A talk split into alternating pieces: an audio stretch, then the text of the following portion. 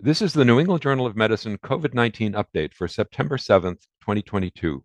I'm Stephen Morrissey, managing editor of the journal, and I'm talking with Eric Rubin, editor in chief, and Lindsay Baden, deputy editor. Eric and Lindsay, it's an interesting time for physicians who are counseling patients about COVID. For one thing, there are two new vaccines that were rapidly authorized last week and that are already available to patients. These were approved very quickly, even before human data were available. And at the same time, we have treatments available for those newly diagnosed with COVID. And today we published some data that might help clinicians decide how to use those drugs. So let's start with the vaccines. The FDA granted emergency use authorization to new bivalent COVID vaccines. So, what are these vaccines? Steve, these vaccines that are being produced by both Pfizer and Moderna are very similar to the existing mRNA vaccines both contain the original spike protein derived antigen sequence that was in the vaccines we've been using since late 2020. However, they also contain a second sequence, one that's derived from the spike protein, but contains several mutations that are found in the BA4-5 strains of SARS-CoV-2. So this vaccine is a twofer with both the old and the new antigens. So Steve and Eric, you know, the challenge here is guessing which variants of concern will dominate in the next month or year. And then how do we think about which sequences we want in a vaccine to anticipate what is likely to be the community circulating variant? And it's a challenge because, as we've all witnessed since last November, there was BA1 emerged, BA4-5, and now we're looking at BA 2.75, 4.6. And so, how do we leverage our public health information to figure out which strains are likely to be the dominant circulating ones so that we can best enhance our vaccines in targeting them. The striking thing about the process for authorizing these vaccines was that there are very limited data. In fact, the manufacturers presented no human data using these specific vaccines, although they did have animal data that addressed vaccine efficacy. So, how unusual is this, and do you think it makes sense as a process? It is unusual, but it's not unprecedented. The FDA doesn't require human trials for each new seasonal flu vaccine. There are two reasons for this. First, there are decades of experience with these vaccines, and the rather small changes to the antigens that are made each year are unlikely to produce new safety signals. Second, there's a limited time between identifying the likely new influenza strains and the need to get shots into people's arms. Adding human trials would delay that. So that's very similar to the rationale that's being used for the new COVID authorizations. The vaccine is being rolled out when the cognate strain, BA5, is still widely circulating. However, if we were to wait for another few months to have human data, the vaccine might only be of historical interest. The safety question, though, is a little different. There's a huge experience with the mRNA vaccines against COVID, with hundreds of millions of doses administered. And the differences between the old and new antigens are relatively small. The hope is that this means that the new vaccines are likely to be safe. Remember, a similar bivalent vaccine containing the original sequence and a different Omicron sequence, that derived from BA1, has been in clinical testing, and there were no concerning safety signals, though with a relatively small number of participants. Eric, I think that as you point out, we need to look at the safety of the platform and then the likelihood that it'll be active against the circulating strains.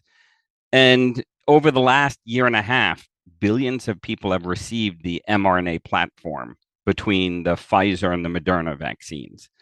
And in addition, studies have looked at beta variant vaccines, BA1, the first version of Omicron variant vaccines, and now, Steve, as you point out, the BA4 variant vaccine which the last one, BA45, the human data are not yet available, though the studies are active.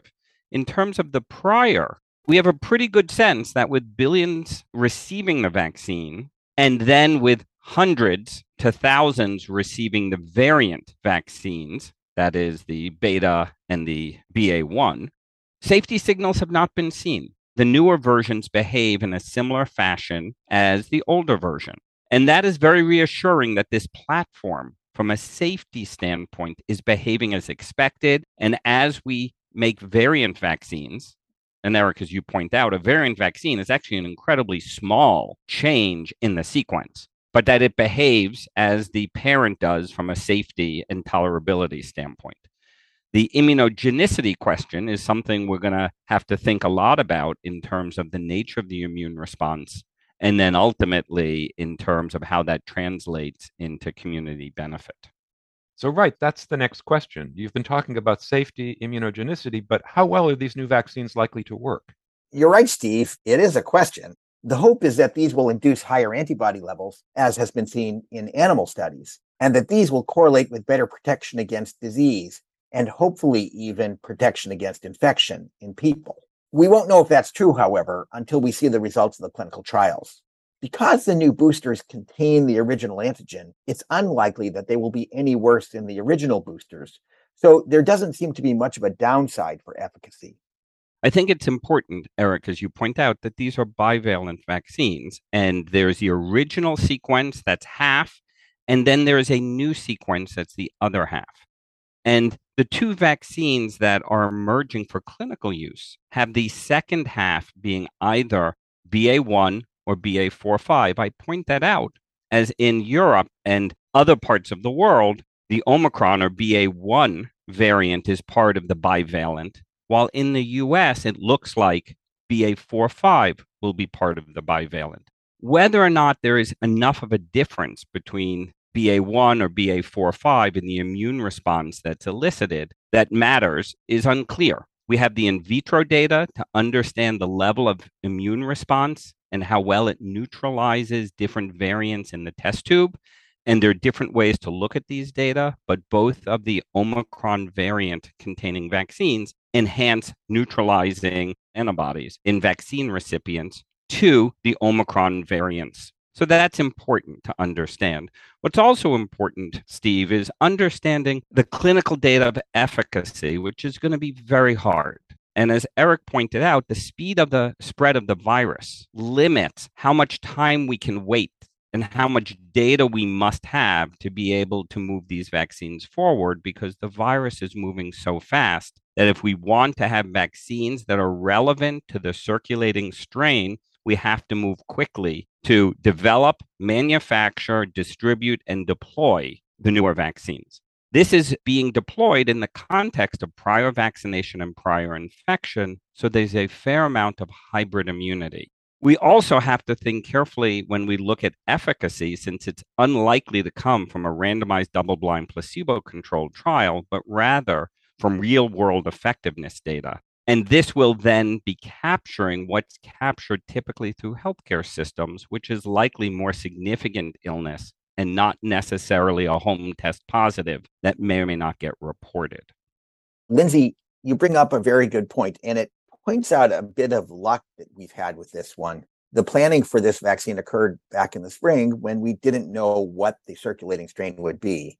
In fact, it turns out that the majority of virus circulating right now is a pretty good match to the antigen in the new bivalent vaccine. So this is the time to get it. And in fact, we've talked a bit about safety concerns, which I think we both agree are fairly minimal, and about efficacy, which we both agree is not going to be any worse than the old vaccine.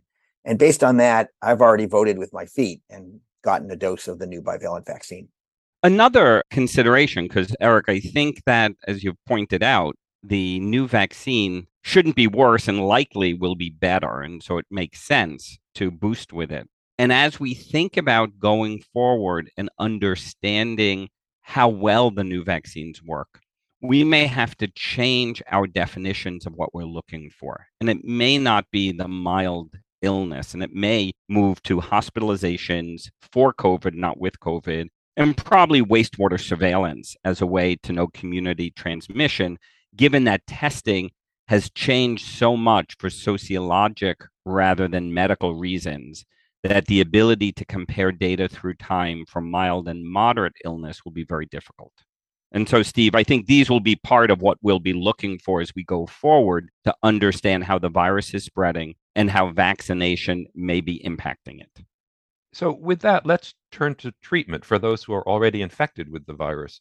For outpatients, we've discussed three treatments remdesivir, a drug whose use has been limited by its IV formulation, molnupiravir, which appears to be less potent, and nirmatrelvir, a drug given together with ritonavir for pharmacologic reasons. In outpatients, nirmatrelvir has gotten the lion's share of use, And today we published a study that looked at each of these drugs and their in vitro efficacy against some currently circulating strains. So, what did we learn?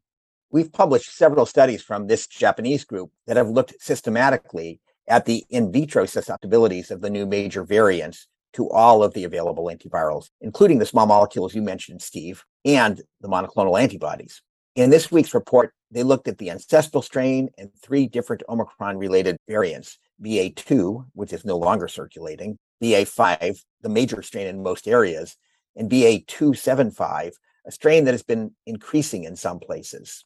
To summarize, all the Omicron strains have decreased binding to monoclonals other than bebtelovimab, though the magnitude of that decrease varies greatly with different antibodies.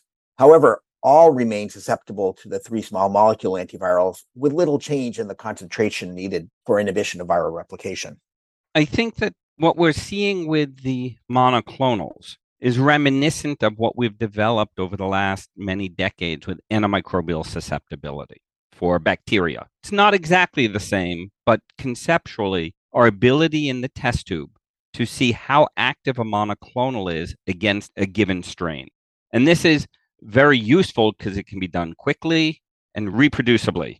This affords us a quick insight when new variants emerge what the likely activity is in the in vitro, the test tube model for given monoclonals. Whether or not this translates to clinical success or failure is not directly measured. But many of us believe that monoclonals that have no activity or remarkably decreased activity against a circulating strain is unlikely to be active.